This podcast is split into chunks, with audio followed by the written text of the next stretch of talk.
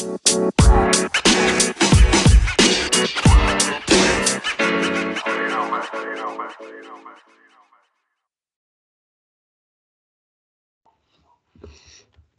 afternoon, everyone. Welcome to C&S Sportscast, Green Bay Packers edition. And again, I have Christian John with me. We've got the full C&S Sports squad on today. Um, so we're going to end on the offensive side of the ball with the offensive tackle position, going over the Rick Wagner signing and ending on our top three NFL draft targets. So starting off with Rick Wagner, um, I'm a little bit bummed that we lost Brian Bulaga to the Chargers. Um, and we did, however, we did bring in a guy, uh, former Wisconsin Badger native, um, Rick Wagner from the Detroit Lions, a um, two-year contract, two-year, eleven million dollar contract. Um, hoping to be actually the replacement for Brian Bulaga for the time being. And I, I like this signing. I, I'm loving the contracts that we somehow managed to get away with. Yeah, definitely. Uh, Wagner, as you mentioned, Wisconsin native. That's always cool to bring in a guy who was a Badger, is from the state. Now he gets to play for the Packers, which uh, uh, guys like him grow up wanting to do. So it's definitely just awesome to get to see somebody live out their childhood dream. And Rick Wagner is living it. As you mentioned, Russ Ball and Brian Gutekunst are doing a great job with the contracts. It's a very minimal risk contract.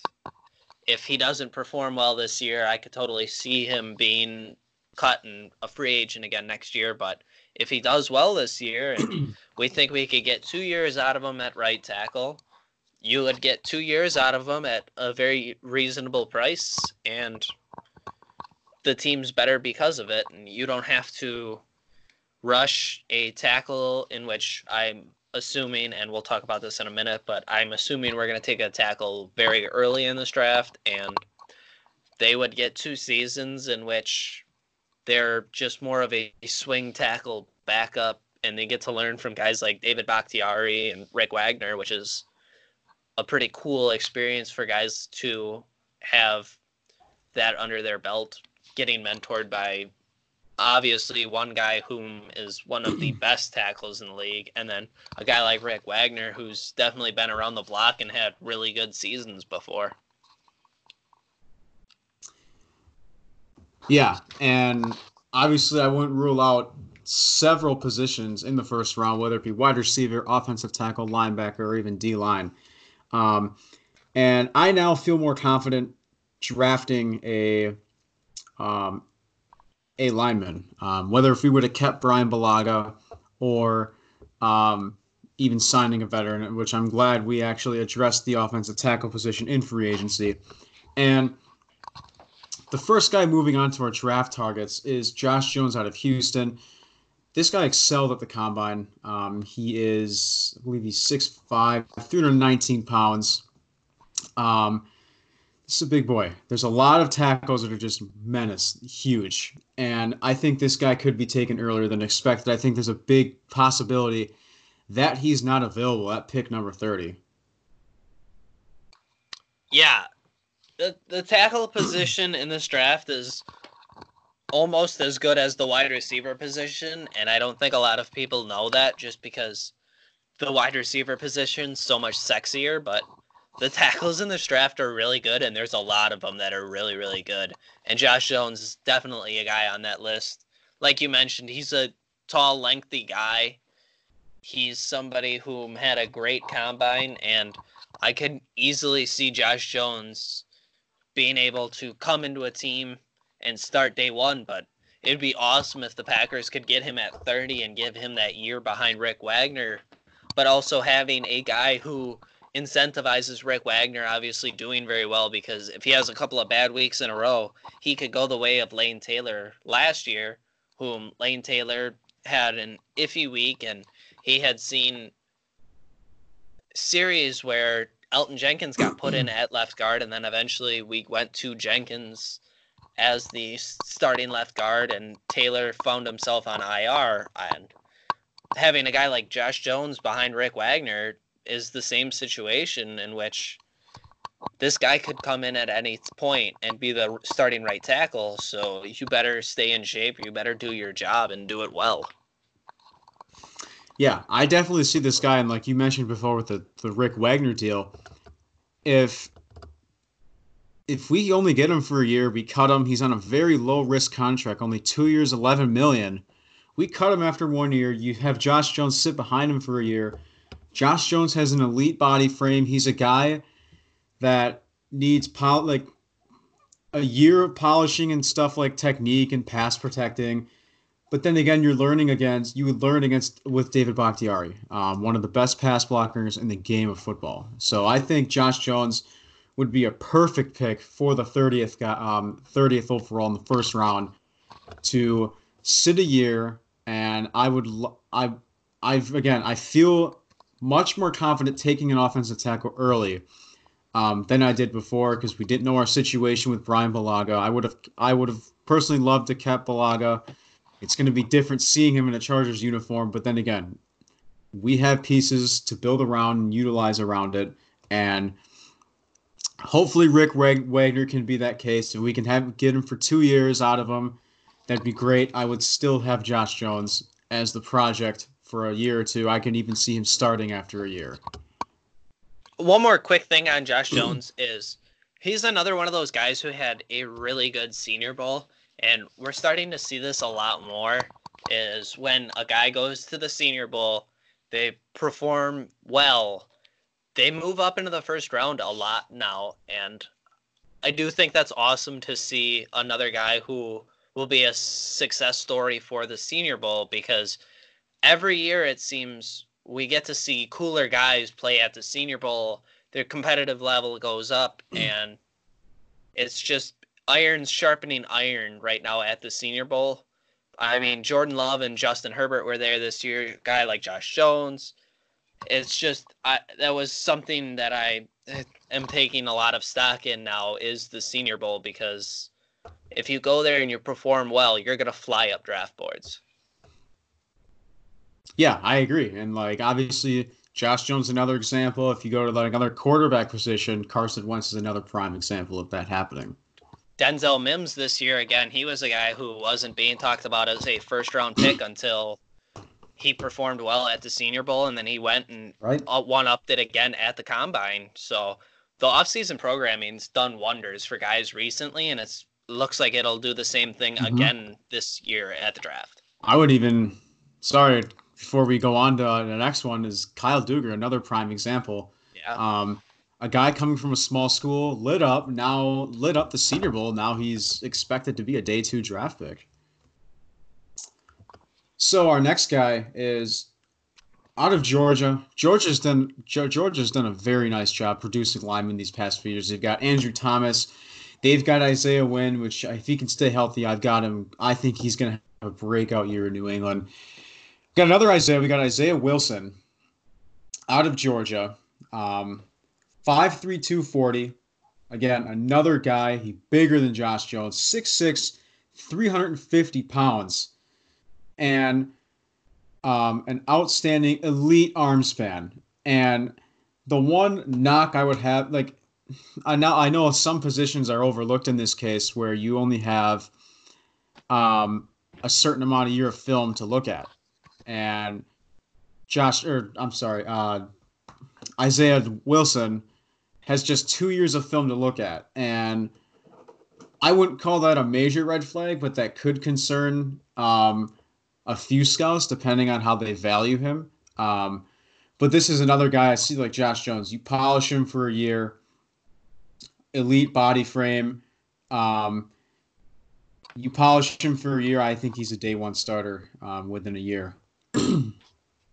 yeah, Wilson's gigantic. That's the first thing that really jumps out at you is that this guy's actually a literal mountain just looking at him and he's a guy whom compared to Josh Jones, Josh Jones I think is more ready to play right away. But Wilson would definitely benefit from getting drafted by a team like the Packers where he would have Rick Wagner sitting in front of him to help him just better his technique, get better in the pass game because obviously we know Georgia loves to run the football. They have like nine running backs every year that seem to be five star recruits that are really really good.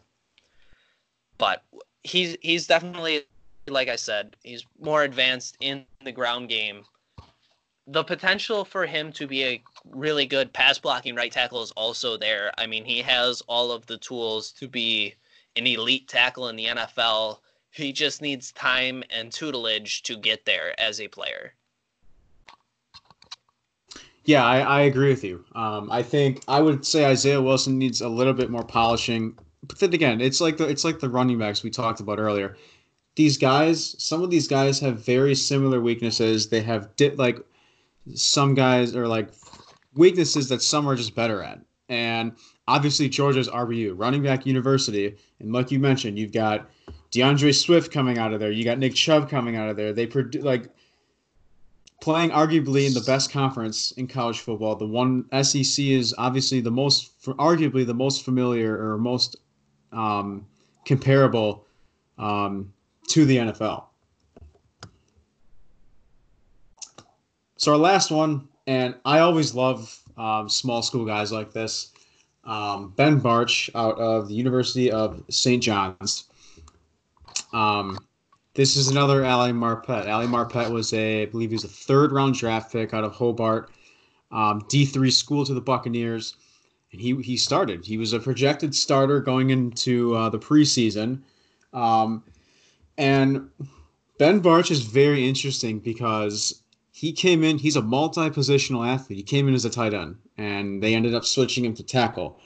So I wonder if the team views him as maybe playing not just tackle, but Maybe an interior lineman.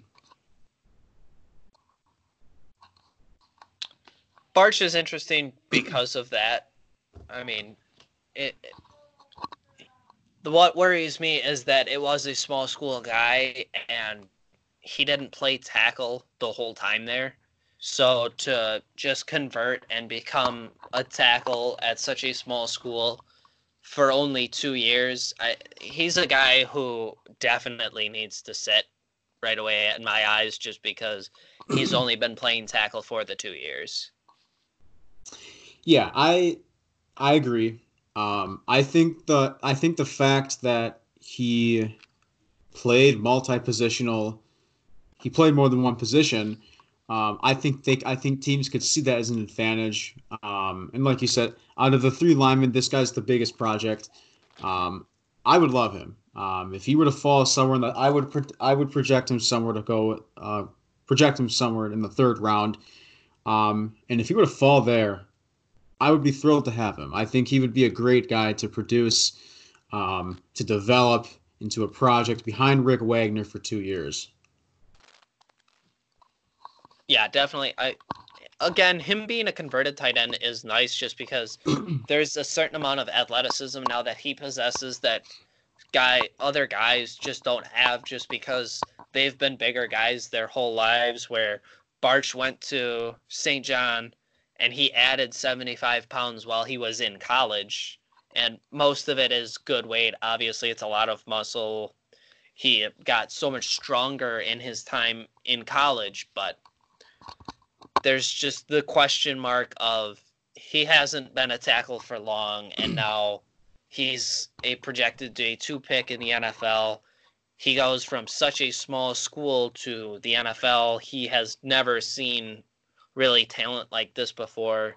He was uh, also another guy who was at the Senior Bowl and did well at the Senior Bowl, but there's just to me there is a good amount of question marks with Bartch Yeah, and I, I, I think he need obviously like I mentioned before, he does need the most polishing, and I also like him like I like Rashan Gary. I know there's two different positions, but like he's a guy I can see like it's just hard not to like. Like it's a guy he comes in as a tight end, adds on 75 pounds of um, he bulks bulks up 75 pounds of his weight, um, comes in plays tackle, and like you mentioned before, comes in for the Senior Bowl, plays very well um, and a Senior Bowl is obviously an event that can completely change draft stock for players. So uh, that will end the offensive side of the ball. Um, so next week we're going to go over positional needs um, on the defensive side, um, including cornerback, uh, linebacker, D line. Um, so thank you for joining us. Um, next week we've got a lot to cover with defense. So give us a follow on our Facebook, CNS Sports Podcast. Instagram is CS Sports Feed. Twitter is CS Sports Feed 2. Personal is Sam underscore Daring 68. Christian is I love Brent Suter. Uh, with that being said, thank you for joining us, and we will see you next week for defensive prospects.